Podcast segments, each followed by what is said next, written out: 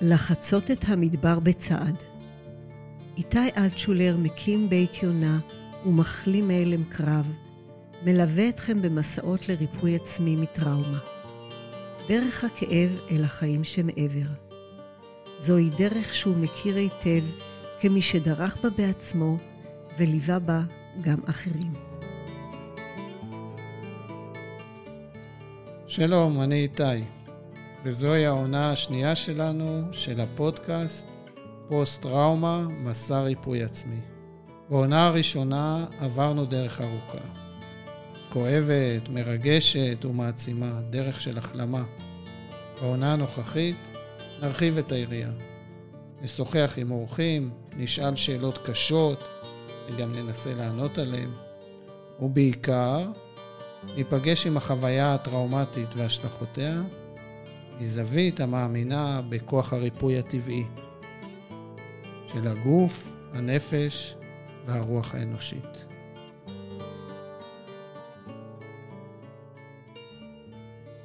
טראומה ובגידה, חלק ב' בגידה חברתית. חוויית הבגידה הינה מרכיב משמעותי ומשפיע בהתהוות פוסט-טראומה, ובהשלכות ארוכות השנים על חייהם של הסובלים ממנה.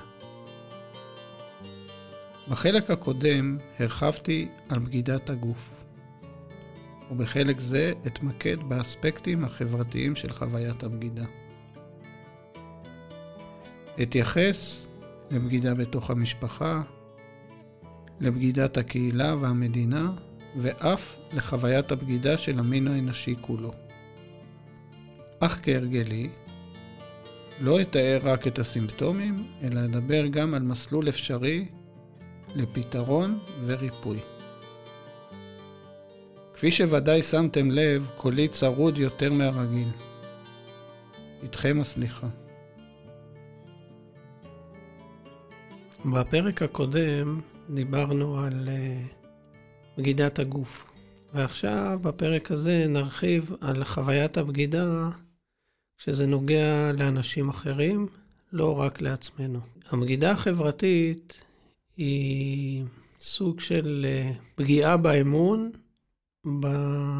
במערכת החברתית, אם זה ברמת המשפחה, אם זה ברמת החברה, אם זה ברמת המדינה.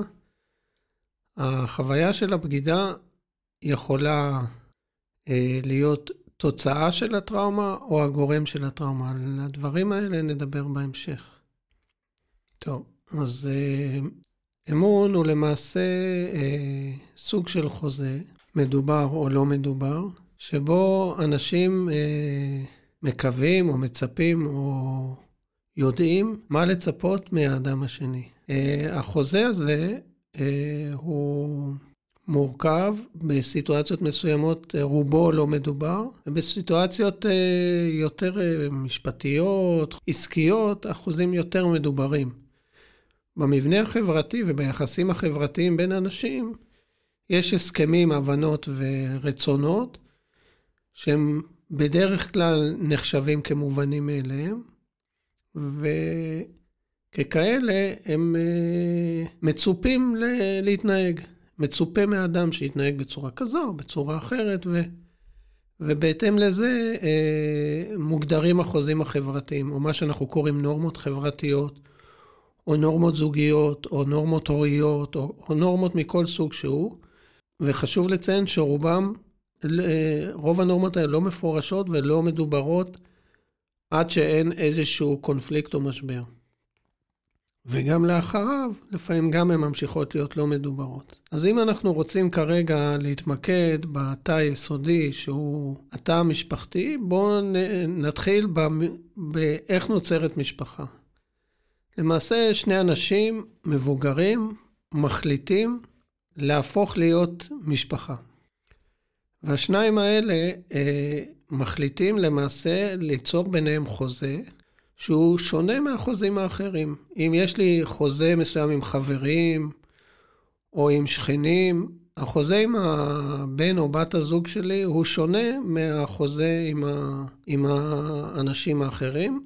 הוא בדרך כלל הרבה יותר חזק, ורובו נובע מהשורשים של כל אחד מבני הזוג. כל אחד מבני הזוג מביא את ההבנות שלו מהי משפחה, מהו החוזה המשפחתי, וכשמחליטים לעשות משפחה בדרך כלל לא מדברים על כל הדברים, אבל כל אחד מבין ולוקח כמובן מאליו מה היחסים בתוך המשפחה ומה החוזה הזה.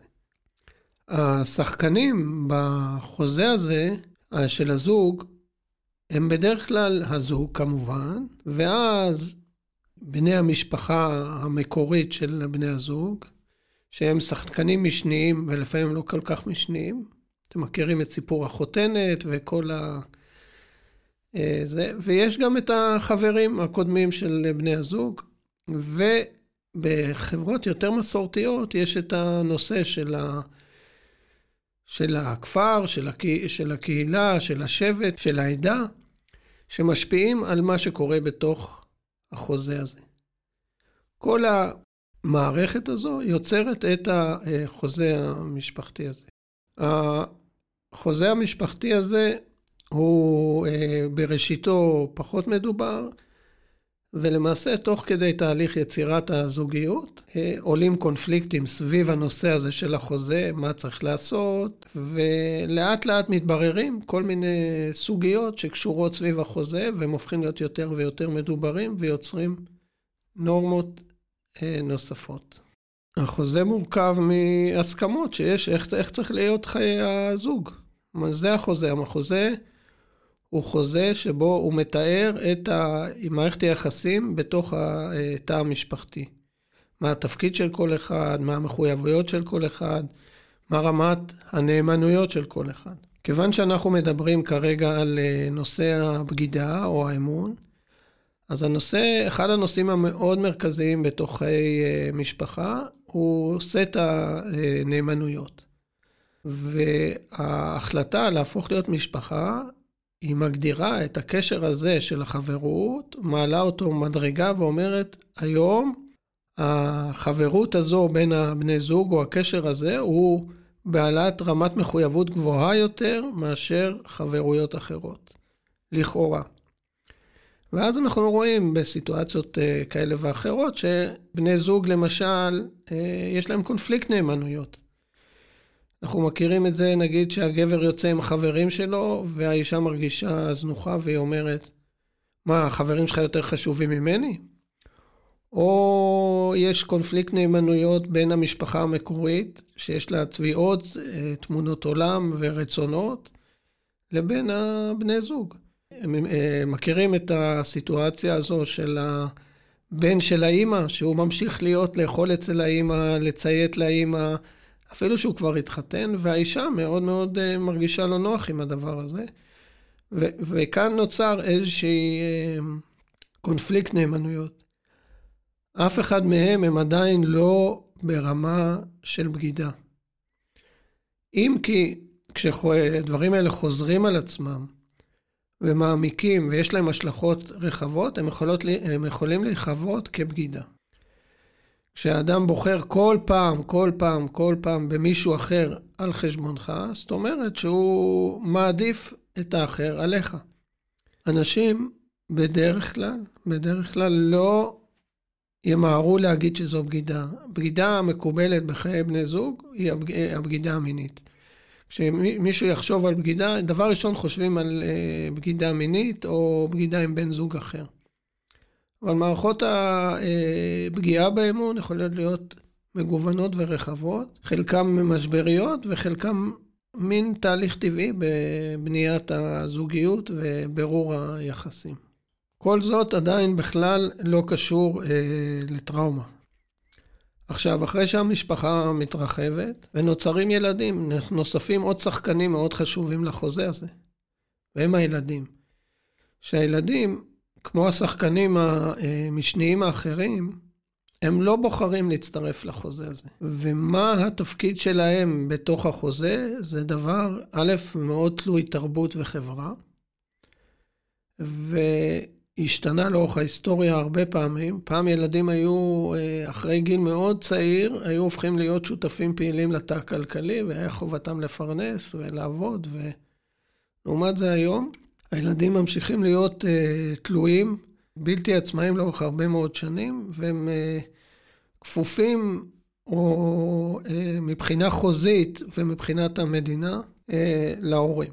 תוך כדי תהליך ההתפתחות של הילד, היחסי אמון עם ההורים, עם האבא ועם האימא, הם אה, מתווים את אה, טיב ואופי ההתפתחות שלו. ברגע שנפגע משהו במערכת האמון בין הילדים הצעירים במיוחד לבין ההורים, זה מתחיל להשפיע על תהליך ההתפתחות של הילד, ואם נעשה משהו שהוא יותר מפגיעה קטנה באמון, אה, הדברים יכולים להיות טראומטיים ולייצר בהמשך חוויות פוסט-טראומטיות של הילד. זאת אומרת, ככל שהילד יותר קטן ומערכת האמון של ההורים, הזנחה, פגיעה מכוונת או, חוזרת על עצמה, לא רק שהיא מייצרת אה, חוויות טראומטיות, היא גם פוגעת בהתפתחות וברכישת המיומנויות והכלים שהילד צריך לרכוש בשביל אה, שהיסוד החי שלו יתפקד בצורה מלאה. ולכן, הטיב החוזה הזה, כשזה מדובר לגבי ילדים, הילדים הם שחקנים אקטיביים פסיביים בתוך החוזה הזה, והרמת הפגיעות שלהם בהפרת החוזה או בבגידה מהתהליך המצופה הביולוגי האבולוציוני בגידול הילד, יכולה להיות בעל השלכות אה, טראומטיות וליצור ילד אה, שגדל להיות ילד פוסט-טראומטי מגיל מאוד מאוד צעיר. לא שאפשר יהיה לראות את זה מיד, אבל אה, לפעמים ייקח שנים ולפעמים עשרות שנים עד שהתופעות האלה יצאו ויהיו אה, בולטות, אבל עם עין מחודדת אפשר להתחיל לראות את זה קצת לפני. אני רק רוצה להוסיף עוד נקודה אחת לגבי החוזה הזוגי. ברגע שזוג מחליט למסד את הקשר הזוגי, והוא מבצע חתונה או, או איזושהי התקשרות חוקית אחרת, אה, סוג הקשר וטיב הקשר והמחויבות החוקית הופכת להיות גם נחלת החברה והמדינה. והמדינה נותנת עדיפות לקשר הזה על קשרים אחרים. זאת אומרת, אם מישהו צריך לבוא לבקר בבית חולים, אז יכולים לבוא רק אנשים קרובים, אז חברים יכול, לא יכולים לבוא, אבל אישה שהיא סוג של חברה כן יכולה לבוא. ולכן הקשר הזה, אותו דבר גם לגבי הקשר ההדוק החוזי עם הילדים. ברגע שהילדים רשומים במערכת של המדינה, להורה יש מחויבות חוקית, אה, והמדינה כופה הרבה פעמים את החוזה על התא המשפחתי הזה. לגבי אה, הרחבה של התא המשפחתי למעגלים יותר רחבים, כשאנחנו גרים בקהילה קטנה או בקהילה מורחבת כמו מדינה, יש לנו חוזה גם עם הקהילה הקטנה. אם אנחנו מדברים על מושב, קיבוץ, אה, מצפה, אה, קהילה סגורה כמו כת, או זה, יש לנו מערכת יחסים או מין חוזים וציפיות עם המערכות האלה. מערכות אמון אה, שבו אנחנו מצפים ומצופים להתנהגויות מסוימות. עכשיו, לכל מדינה אם מדובר על המודל הרחב, יש uh, מערכות שונות של יחסי אמון עם, ה, עם האזרחים שלה. וחלק ממערכות היחסי אמון זה למשל היכולת שלה לסעוד את האנשים במצוקתם, או לדרוש מהם uh, להגן על המדינה בשעת uh, צורך, או לגייס את האנשים לשירות צבאי. או אה, לדרוש מהם מיסים, או כל מיני דברים כאלה, ובתמורה לזה, האזרח או האדם מצפה מהמדינה מה שהוא מצפה ממדינה ספציפית. לא בכל המדינות, לא בכל החברות, יש אותן ציפיות של האזרחים מהמדינה, ולא בכל מדינה יש את האפשרות של המדינה לאכוף את הנורמות שלה על האזרחים. ואני אתן דוגמה, למשל, אה, מדינת ישראל יוצרת אה, דימוי, נכון או לא נכון, זו שאלה אישית, שהיא דואגת לבריאותם ולחייהם של התושבים בישראל, שהיא תיסע לכל מקום להציל אותם ושהיא תיתן להם רפואה טובה.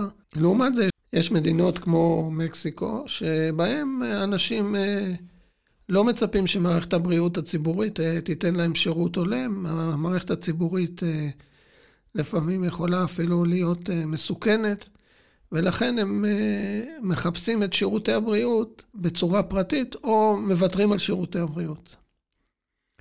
כך שהחוזים במדינות שונות הם שונים. בארצות הברית לגבי אותו נושא, ברור שהשירות הרפואי הוא תלוי כסף. וככה הדברים הם חלקם מדוברים, חלקם לא מדוברים. בדרך כלל המדינה יוצרת דימוי בראש של האזרחים שלה, והאנשים מאמינים או לא מאמינים לדימוי שהיא יוצרת. מתי מתחילה להיות בעיה? כשיש קונפליקט בין הדימוי והציפיות של האזרחים לבין מה שקורה בפועל. קצת יותר מאוחר נדבר על הטראומה שיכולה להיווצר ונוצרת אה, בעקבות שבירת האמון של, ה, של ההסכם הזה בין המדינה לבין האנשים הפרטיים.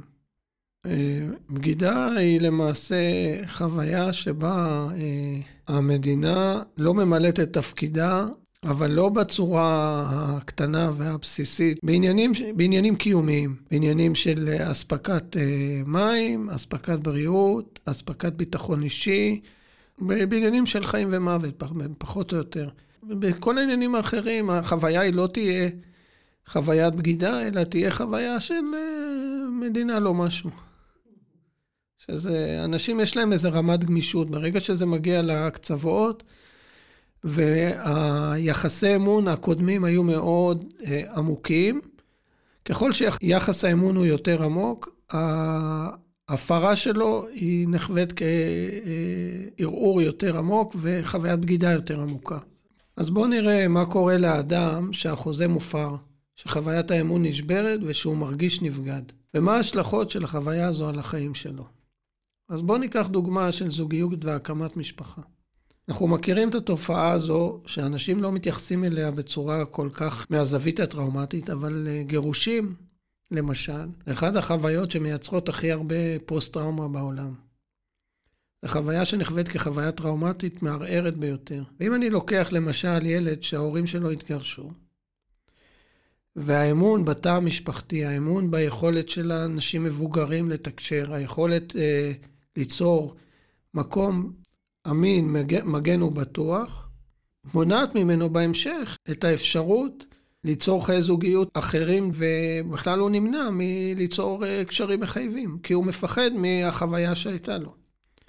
אותו דבר קורה גם לזוגות שמתגרשים, הם או שהם מעתיקים את אותו זוגיות שהייתה להם, או שהם נמנעים מיצירת זוגיות אה, חדשה בגלל בעיית האמון. או כמו שנאמר, מי שנכווה ברותחין נזהר בצוננים. זה לא נגמר בזה, כי uh, בתוך המשפחה כפי שציינתי קודם, יכולה להיות שבירת אמון הרבה הרבה יותר עמוקה, וזה על ידי פגיעה מינית או אחרת בתוך המשפחה. הפגיעה המינית או הטראומה המינית, או מה שהיום נוטים לקרוא לה פוסט-טראומה מורכבת, מערערת את כל חוויית האמון של האדם, של הילד ואחר כך האדם, גם בתא המשפחתי, גם ביחסי ההורות, חלק מהילדים האלה מסרבים להיות הורים, מהסיבה הפשוטה שהם לא מאמינים, הם לא רוצים להביא ילד לעולם שיכול להיות שיקרה לו את אותו דבר. וזה משפיע גם על טיב חיי הזוגיות שלהם. לפעמים זה יגרום להם מצב הפוך, שבו הם יבחרו כל פעם, עוד פעם ועוד פעם ועוד פעם בן זוג דומה להורה הפוגע. ולכן אה, אה, שבירת האמון של ה... והבגידה המשפחתית היא לא אירוע נקודתי חד פעמי או רב פעמי, אלא יש לו השלכות ארוכות שנים, ויותר מאוחר נדבר אה, מה קורה בעקבות הפגיעה הזו. זאת אומרת, אוקיי, אז אחרים בגדו בי, נו, אז מה? אז הם לא בסדר, אבל זה לא מה שקורה, קורים דברים קצת יותר מורכבים מזה. לגבי ההשתלבות במארג החברתי, ברגע שהמארג החברתי, גם למשל התא המשפחתי, או חוויית בגידה מהחברה או המדינה, נוצר חוסר אמון, וזה יוצר התנכרות לחיים החברתיים. אם זה למבנה המשפחתי, אם זה למדינה, אם זה ליחסים החברתיים במסגרת היותר קטנה. זאת אומרת, יש לנו חוויה של התנכרות וחוסר אמון, שאנחנו מאוד מוקירים אותה מישראל. הישראלים אלופים בלא להאמין לאף אחד כל הזמן, ומצד שני להאמין כל הזמן.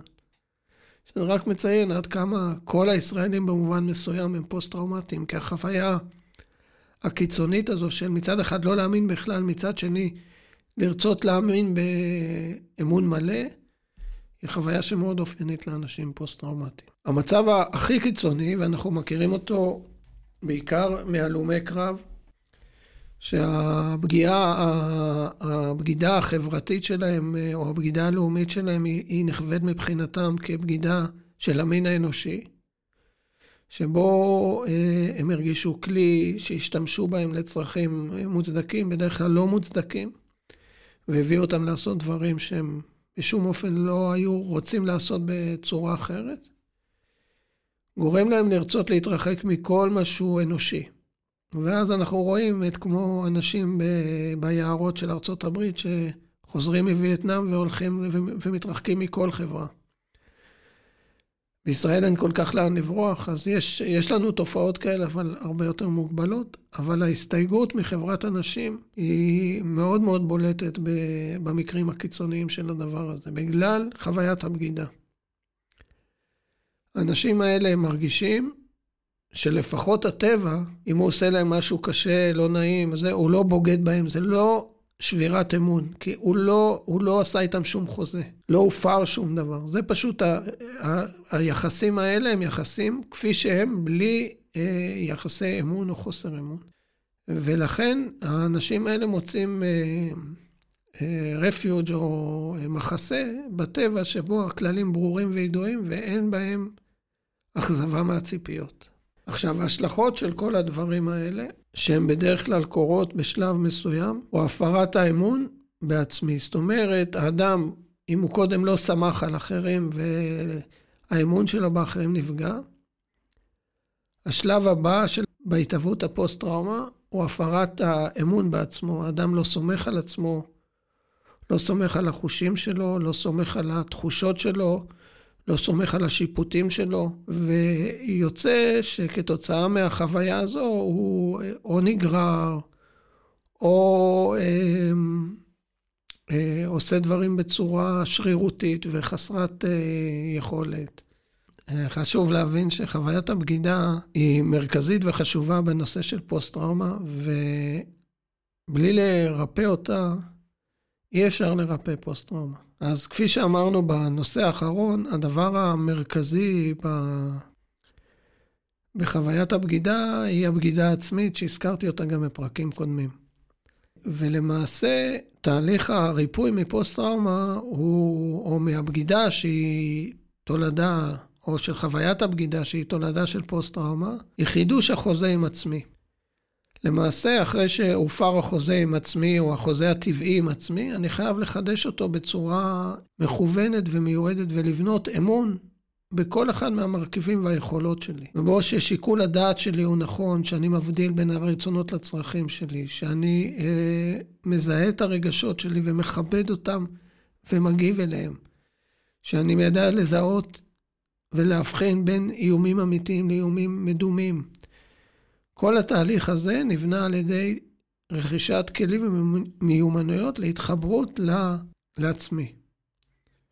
לעצמי לא במובן הרוחני של העניין, במובן מאוד מאוד פרקטי. ברגע שהתחדש החוזה עם עצמך ואתה מרגיש שגם אם אחרים מרמים אותך, אתה יודע מה נכון ומה לא נכון, גם אחרים מסובבים לך את הגב, יש לך את עצמך, אז התלות שלך בחברה היא יותר נמוכה, ואז אתה יכול לייצר איתם עם הסביבה, יחסים שהם יותר, אה, יותר שוויוניים, שאין תלות, כי בכל הסיטואציות שבהן דיברנו עליהן, שבהן אתה ילד או אתה חייל, או שאתה תלוי במדינה לצורך הקיום שלך, אתה נמצא ברמת תלות מאוד גבוהה. ברגע שאתה ריבון והחידוש החוזה עם עצמי זה החזרת הריבונות, אז היחסים שלך עם הסביבה הם הרבה יותר אה, שוויוניים, ואז חוויית הבגידה היא הרבה פחות מאיימת.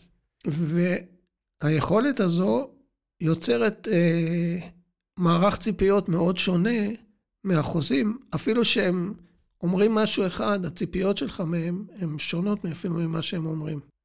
עכשיו, בשביל לייצר קשר עם הסביבה אה, והסביבה המתאימה, כי לא כל סביבה היא סביבה שמאפשרת יצירת אמון, צריך אה, לייצר, אחרי שייצרת את החידוש החוזה העצמי ויצרת איזושהי רמה של שוויוניות עם הצדדים האחרים בחוזה, קרי, המשפחה, המשפחה המורחבת, הקהילה, המדינה, אתה מנסה לייצר צעדי בוני אמון עם הסביבות שנראות לך יותר אמינות ויותר מוכנות לקבל את היחסים האלה. ואתה שוקל, כיוון שיש לך כלים לשקול את הדברים ולבחון אותם בצורה מוצלחת, אז אתה רואה, זה מוצלח, זה לא מוצלח, זאת אומרת, זה סוג של משא ומתן ובניית אמון מבוסס. זאת אומרת, בניגוד לחוויה הפוסט-טראומטית שכולה עניין של קצוות. פה יש לנו הרבה אפורים וסוג של משא ומתן, שבו לאט לאט אתה משתלב ומבין איפה אתה חי ועם מי אתה חי, מה אתה יכול לצפות ומה אתה לא יכול לצפות. וזה למעשה תולדה של הריפוי אה, אה, מחוויית הבגידה. זה נכון גם לזוגיות, זה נכון גם ליחסים עם הילדים, זה נכון גם ליחסים עם אה, הורים, וזה נכון גם ליחסים עם, אה, עם המדינה. לסיום, אני אשתף אה, בחוויה האישית שלי, שבה, כפי שאתם יודעים, אני נפגעתי במלחמת לבנון, ויחסי האמון שלי עם המדינה היו מאוד מעורערים. לאורך הרבה מאוד שנים, ברגע שבניתי עם עצמי את האמון בעצמי והיכולת שלי לראות את עצמי, ובחנתי את האפשרויות לגור במדינה אחרת, והחלטתי לא לגור מסיבות כאלה ואחרות, כשחזרתי לארץ ומערכת הציפיות שלי מהמדינה כל כך השתנו, ש... גם אם ההתנהגות שהייתה גם קודם אה, ממשיכה להתנהג, ההשפעה שלה עליי הוא מאוד נמוכה, וזה למעשה איזושהי מין ויסות של הסימפטומים הפוסט-טראומטיים שהיו לי בזמנו, ולמעשה זה ריפוי של החוויה הפוסט-טראומטית. טוב, אז זה הנושא של חוויית אה, הבגידה החברתית, ובזה נסיים את שני הפרקים שעסקו בחוויית הבגידה אה, בפוסט-טראומה. אז תודה רבה לכם.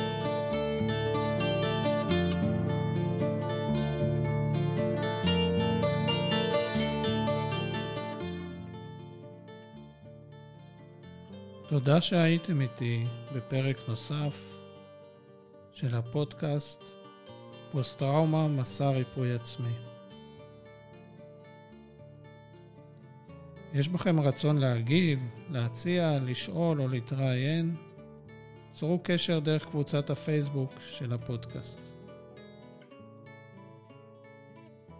אם אהבתם, התרגשתם או חשבתם על חבר בזמן שהאזנתם, צרפו את היקרים לכם לקהל המאזינים שלנו.